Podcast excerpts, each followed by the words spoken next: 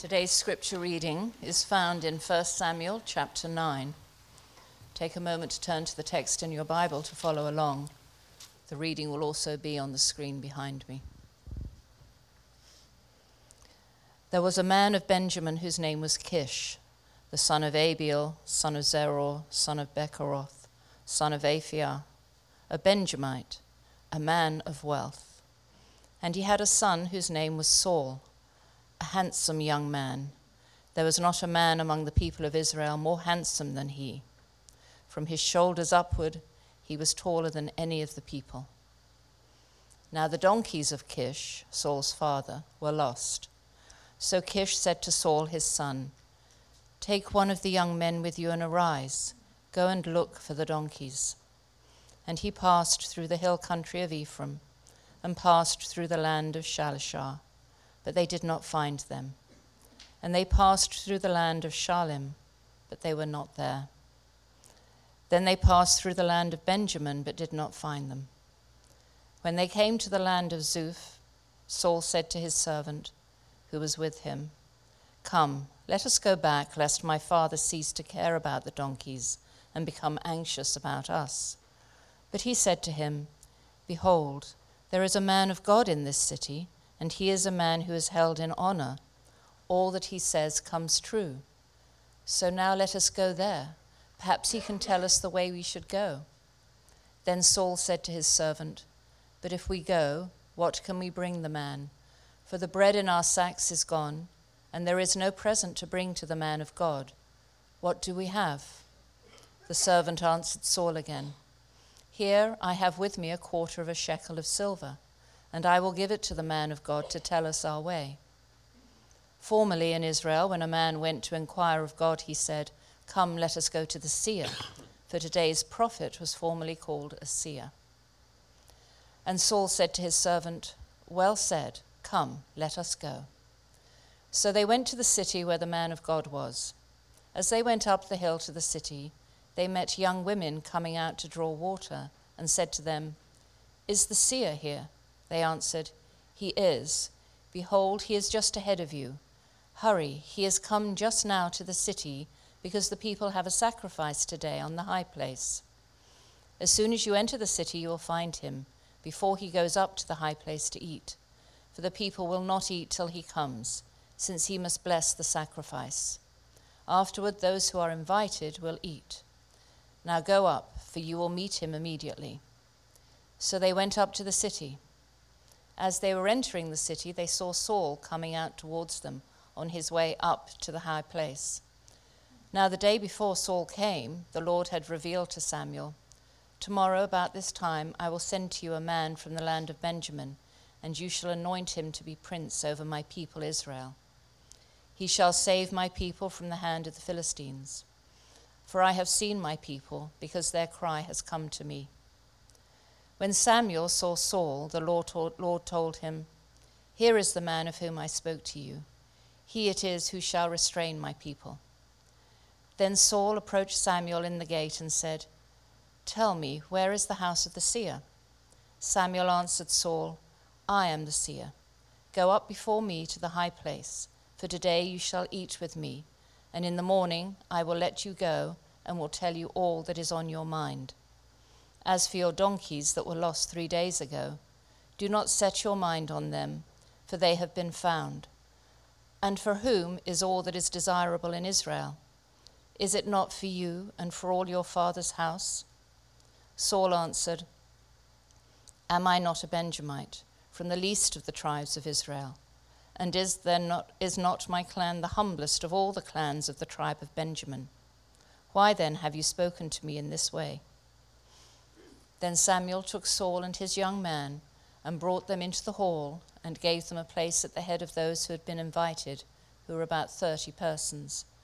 And Samuel said to the cook, Bring the portion I gave you, of which I said to you, Put it aside. So the cook took up the leg and what was on it, and set them before Saul. And Samuel said, See, what was kept is set before you. Eat, because it was kept for you until the hour appointed that you might eat with the guests. So Saul ate with Samuel that day. And when they came down from the high place into the city, a bed was spread for Saul on the roof, and he lay down to sleep. Then at the break of dawn, Samuel called to Saul on the roof, Up, that I may send you on your way. So Saul arose, and both he and Samuel went out into the street. As they were going down to the outskirts of the city, Samuel said to Saul, Tell the servant to pass on before us. And when he had passed on, stop here yourself for a while, that I may make known to you the word of God. This is the word of the Lord. Praise be to God. All right. Long text. Long text. Just a, a heads up, we're going to be covering a little bit more text in the coming weeks. We realize that if we don't speed up, it will take us eight years to finish 1 Samuel, and that, that's okay, but maybe there's some other things to, to get into as well. So, jumping into today, someone at work uh, this week, they sent me this meme and does anyone know what a meme is? I'm, I'm learning.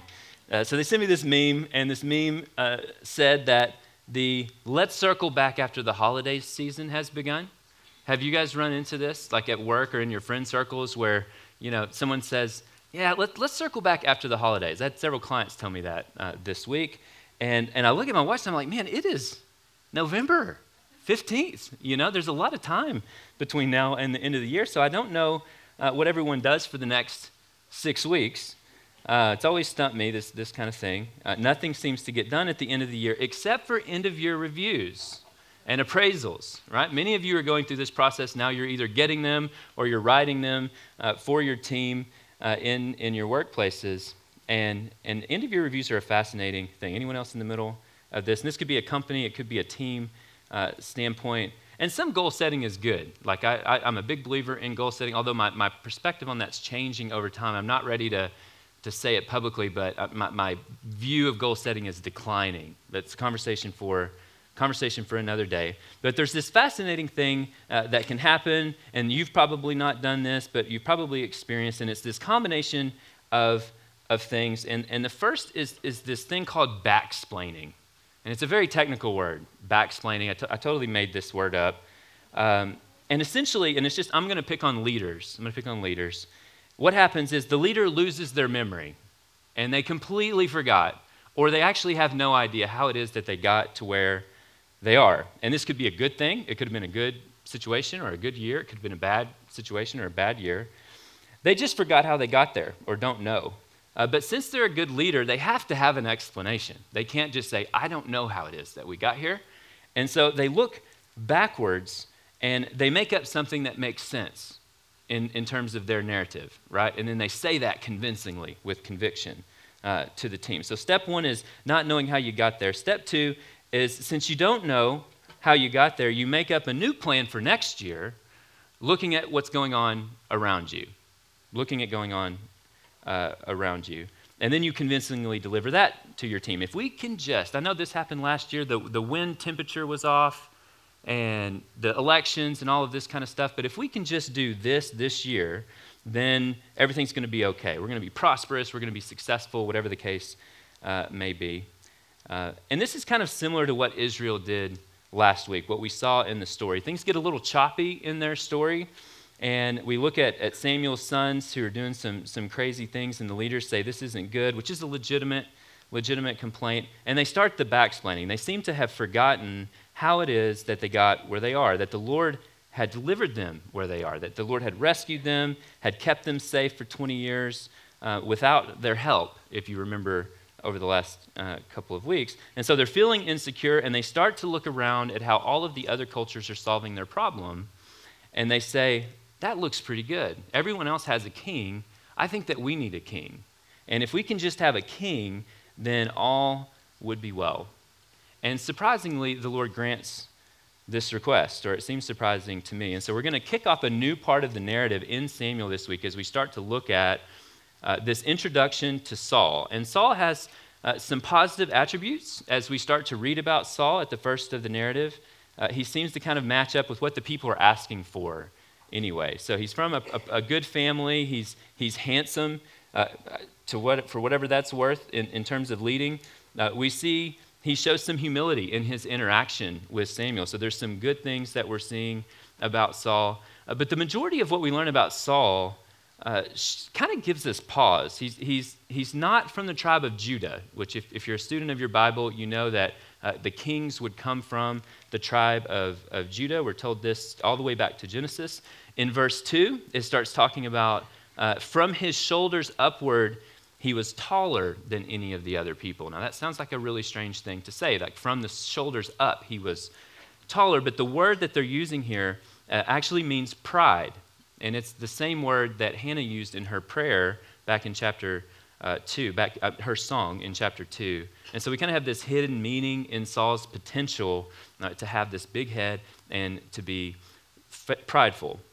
And he would fail any leadership test that any of us would be familiar with. I don't know if you got that from, from reading the story. I've been doing a lot of interviewing lately. We're going kind of through kind of this growth spurt and just interview after interview after interview. And so as I was reading the text, the first part of the text, I really couldn't help but hear um, this story through the lens of having an interview. And this interview is not going really well as we're reading about Saul. So it kind of kind of goes like this. So, so Saul walks in. And the interview team says, Okay, Saul, welcome. Like, we're glad that you're here. Uh, thanks for applying to the role. And Saul says, Yeah, I don't really know why I'm here, but I'm glad to be here. It's like, okay, all right, well, let's, let's start with a few questions just to kind of get to know you a little bit. Tell me about a problem that you've solved to Saul. And he goes, I know. Well, there was this time when I was looking for my daddy's donkeys. Did you find them? No. No, but I looked hard. I looked hard. They found their own way home. Like, oh, okay, well, you know that this role is traditionally for a shepherd, right? Like the, the people who would take on this role, you, this would be shepherding. Uh, and you weren't able to find your donkeys. Yep, mm-hmm, I'm aware of that. I'm aware of that. Okay, well, let's try, let's try a different one. If you had to solve a problem, just walk us through your thought process in terms of how you would go about it. Well, that one's easy. I would ask a servant what to do, and he would tell me. Is servant an expert in problem solving? Uh, what do you mean? Okay, all right. Well, let's switch to something a, a little bit more clear. Let's switch to spiritual uh, direction, and we're going to start with an easy one. Who is the spiritual leader of our people, Saul?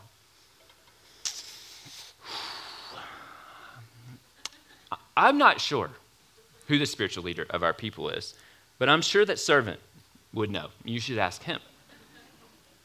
So he seems to be unable to act. Like if we're looking at this from a leadership standpoint, he's going to be the king of the people. He seems unable to act, unable to solve a problem.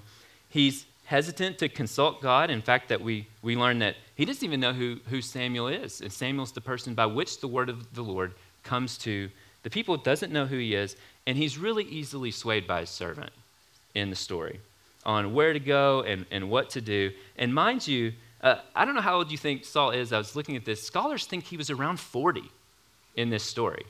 So we kind of have this picture of the young David, so therefore Saul must be this young guy. Saul is a grown man, right? He's not a child and he's not even a young man.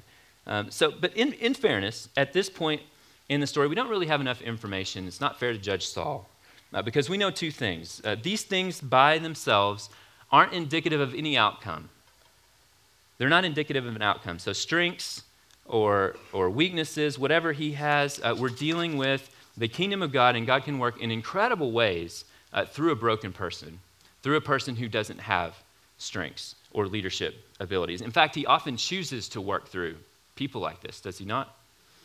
what drives a person's role, we also know, and their experience in God's narrative is not those things, it's actually their response. Their response in humility to what is being asked of them. It doesn't have to do with their circumstances. So is, is Saul going to, so he has, he's going to have a choice. Is Saul going to choose the way of pride?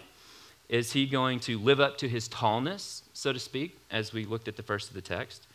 Or is he going to choose the way of humility, which we do see him kind of modeling in his interactions with Samuel? Is he going to trust God or be swayed by his servants?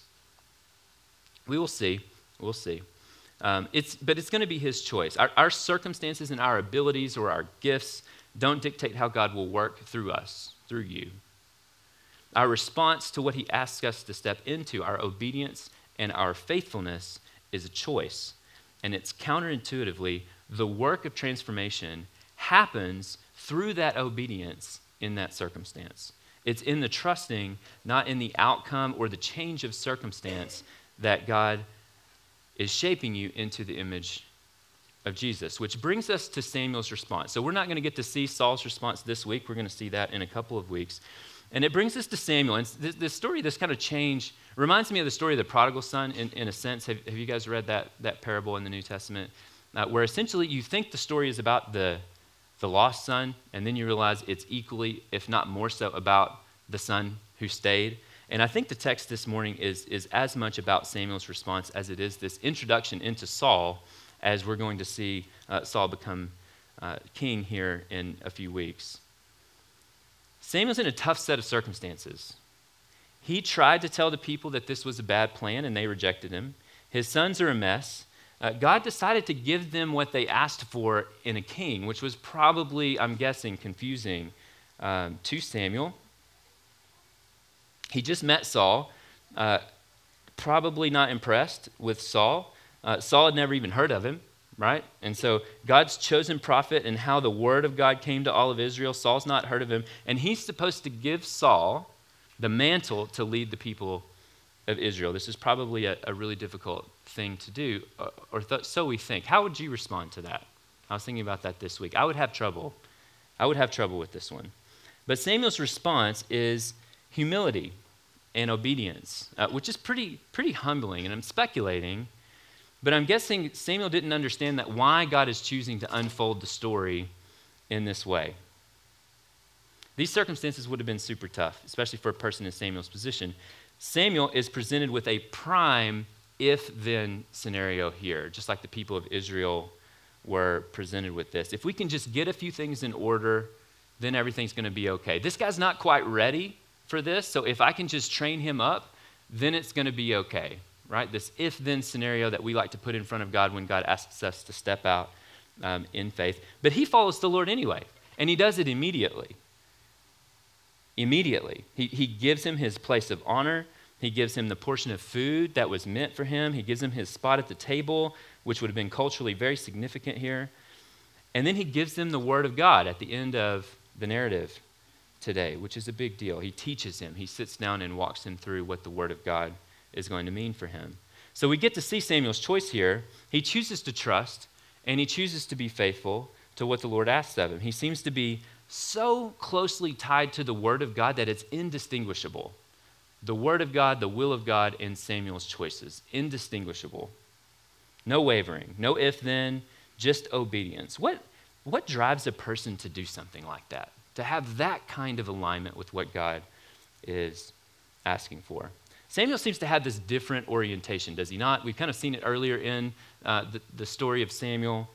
We're seeing it here. He has this different orientation. And, and there's several things that we could look at in terms of God's response in chapter 9.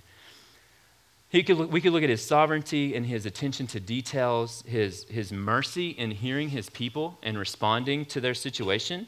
We could look at him uh, making the point that he's retaining his kingship. So I don't know if you caught that in the text, but he used the word prince instead of the word king, indicating that he is not giving up his mantle as king of Israel, that Saul is going to be a vessel by which he continues uh, to lead. He cares about every element of this story, even though that doesn't make a lot of sense in terms of how we got here. And so I, I, I, we could look at that, but I really want to look at something that we can learn about his way of working, God's way of working, and this invitation that we have to respond to that. We talk a lot about whole life disciples being transformed by the way of Jesus. Have you guys heard us mention that? We've talked about that a little bit. And in Samuel's, uh, we see a shadow of Jesus' way that will be perfectly lived out in Jesus in response to God's way of interacting. And it has to do with these opportunities to trust, these opportunities for faith, these opportunities to lay down the if then statements and then respond in faith when circumstances and giftings and cultures and everyone else says that it doesn't make sense. Even if there's a candidate for a king who can't find his daddy's donkeys, there's an opportunity to step out in faith. And these opportunities to trust Him, they don't just come up when things aren't right. They're, they're not just something to overcome as something God has to adjust to or, or tweak His plan for. They appear to be deeply connected in, to, to how God interacts with at, at, at a very base level. because they're throughout Scripture and they're throughout your life if you really stop uh, to think about how it is that God's interacting with you. It's, it's, it's a deep design in terms of how God interacts with you. And in the book of Samuel, we've seen these opportunities to trust since chapter 1.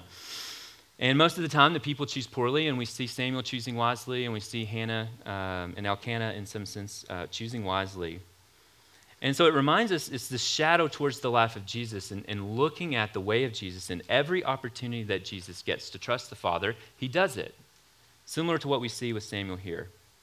He chooses humility over pride, Jesus does. A choice Saul is going to get to make in a few weeks, and we'll see what it is that Saul chooses.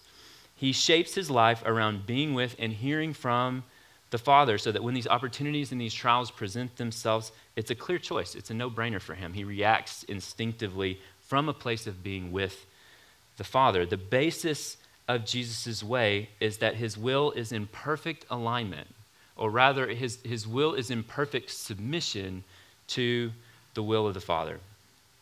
Perfect submission.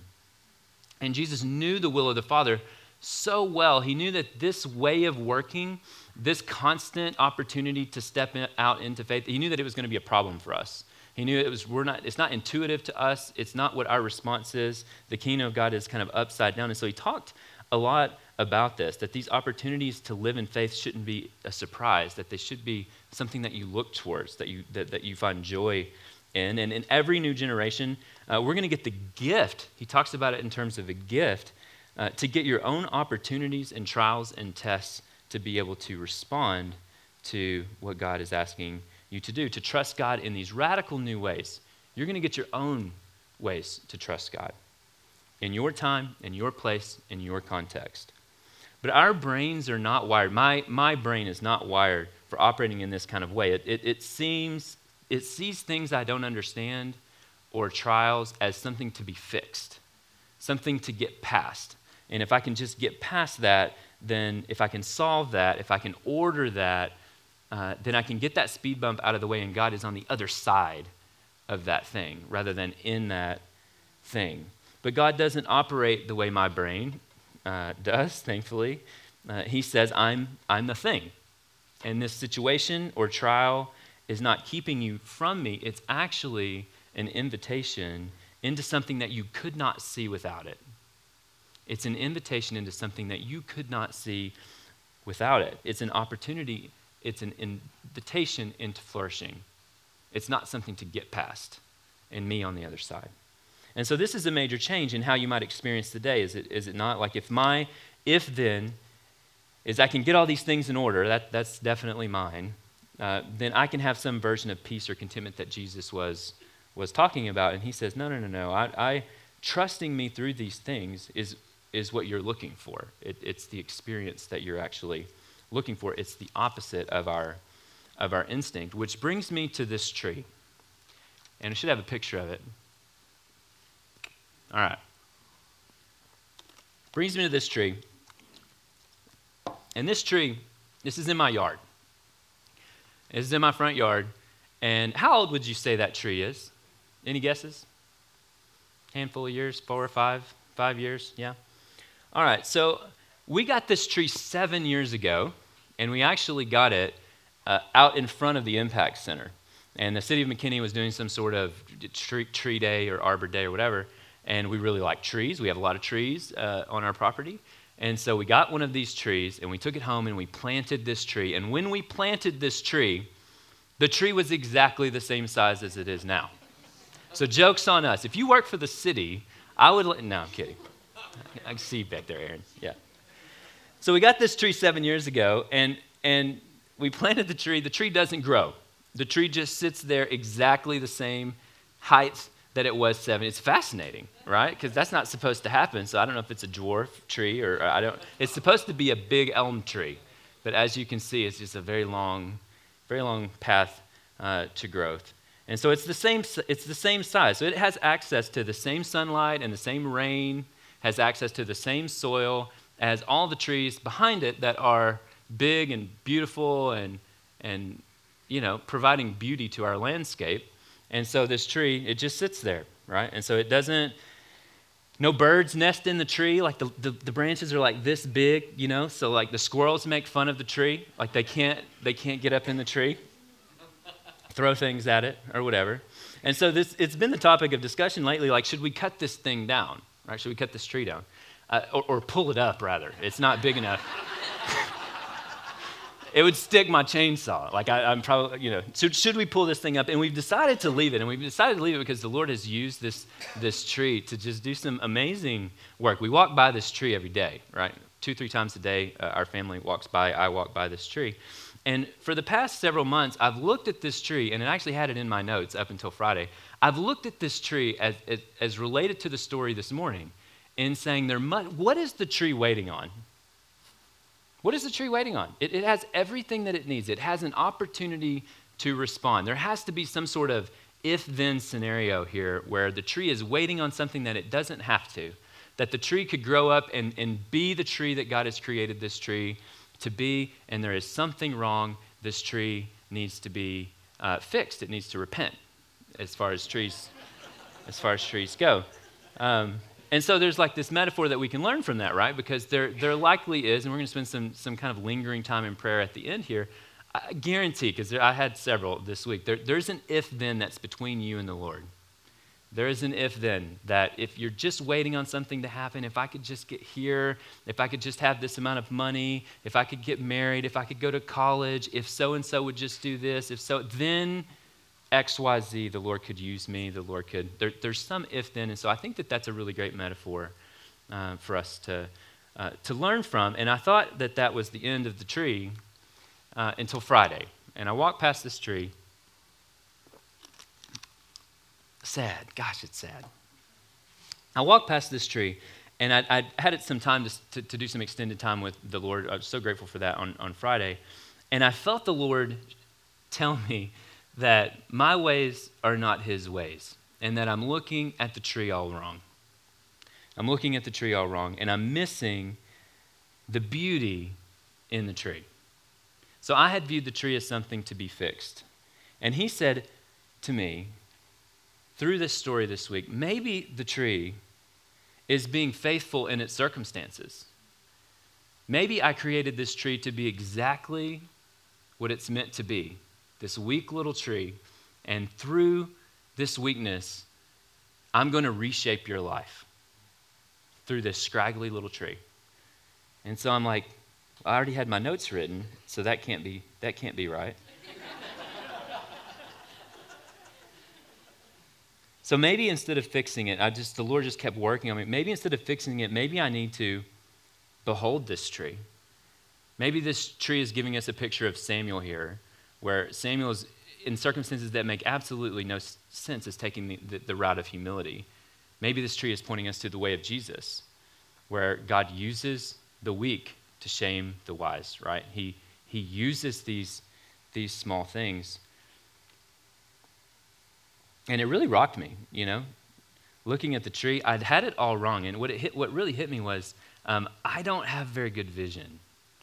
I don't, I don't have the ability to see uh, in the way that, that God does. My first reaction is to fix this thing, and God is saying, I've created this, this beautiful tree that you're missing the point. You're missing the beauty of it uh, because you want to fix it.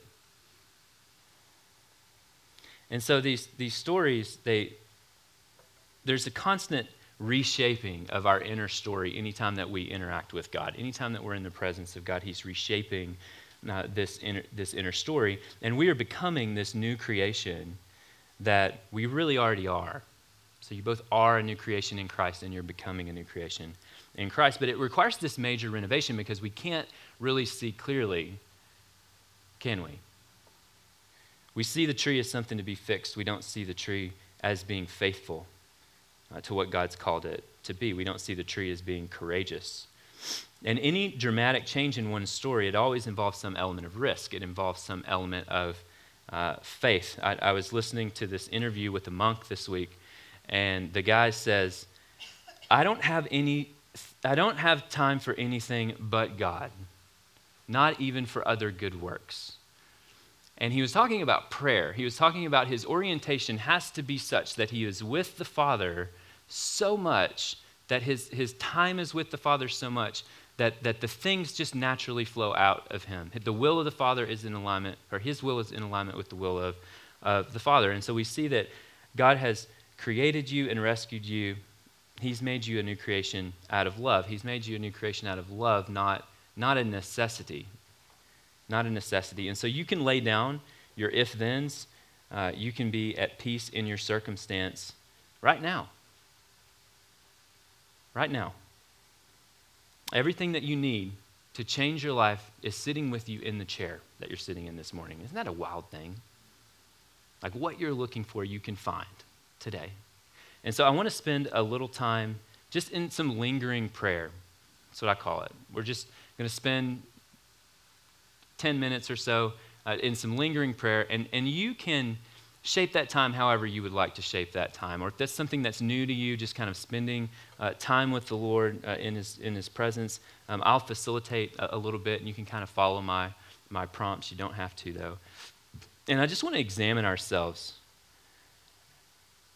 I want to examine ourselves before we step into uh, communion, and, and it has to do with, with, with this tree. And, and I realized in, in this lesson that the Lord had to teach me uh, that it's not at all in how tall the tree is or how small the tree is. It has everything to do with the tree's response. Has everything to do with the tree's response. God has everything he needs. So, what's our response going to be this morning? And so, we'll spend some time and, and I want to start it kind of, and this is kind of, you can break into however you would like to spend this time in prayer before we take communion. And I just, I like to start with acknowledging who God is. In all your ways, acknowledge Him, and He will make your path straight. So I, I like to kind of step into prayer if this is kind of a newer experience for you. I like to step into prayer with just acknowledging who God is. Who, who is it that I'm talking to? These, these kind of songs that we sang earlier a thousand names. God has so many aspects about him. Who is it that you're talking to? So let's spend some time acknowledging God and who he is as we step into kind of a, a, time of prayer and being with him this morning.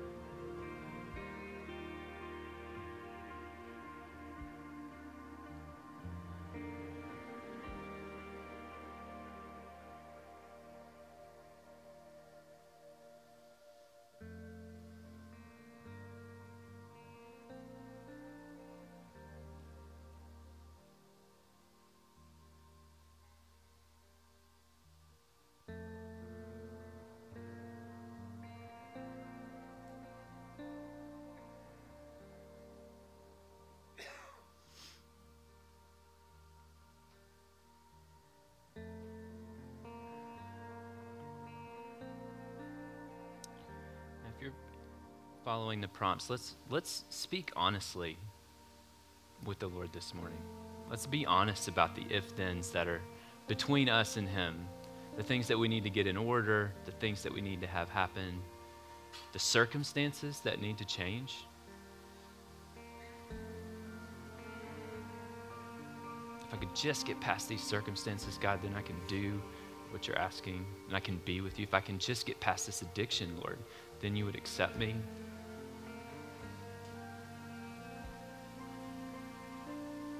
honestly.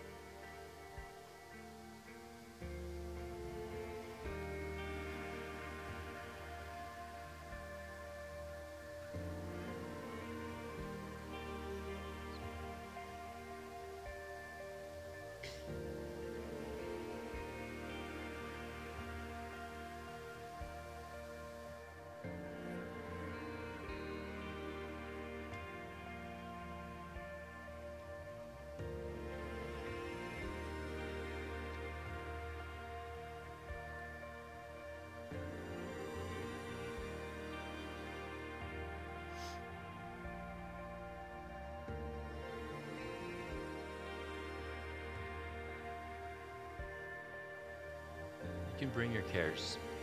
You can speak honestly with the Lord. And as you're speaking honestly, you can ask Him directly to deliver you from that, to give you a heart for that, help you to see differently. For me this week, I just realized my, my will is not in alignment. My will is not submitted. I want to fix things.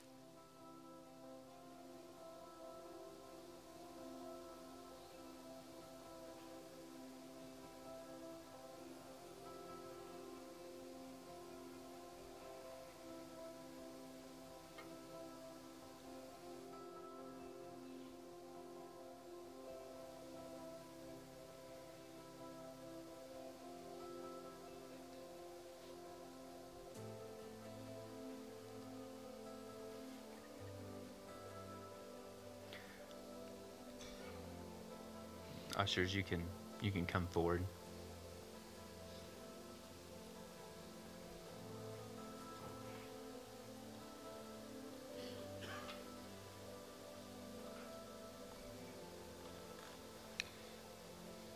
We're going to walk to get our communion.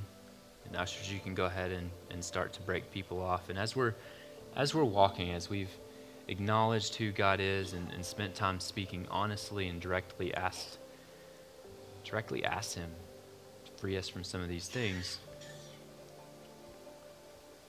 I want us to think about trust and think about faith as we're walking to the tables of communion, as we're grabbing the elements that are the basis by which we can believe that we can trust Him. Lord, thank you for this morning. Thank you that you care about every detail. I was just thinking about all that you put into orchestrating me walking past a tree. Everything that had to happen, the care that you took to walk me past that tree, and then using your creation to change my perspective, to give me a vision of you that I didn't have. You care about every detail. And so we bring these things to you this morning. We speak honestly. We ask directly because you've told us to and because we trust you. Because you've made this way, you've made us a new creation for those who follow Jesus. And we want to step into that. We want to have hearts that are in alignment with yours. We want to have wills that are in submission to yours, where when we see things, all we see is what you're asking from us. And our satisfaction and our contentment come from just being with you, whether the tree's small or the tree's big. Doesn't matter. Help us to be like that. Help us to embrace the way of Jesus, to trust that his way is better. We love you, Lord. Thank you for this space. Thank you that you use even the smallest of things to change people's lives. We love you. In Jesus' name we pray. Amen.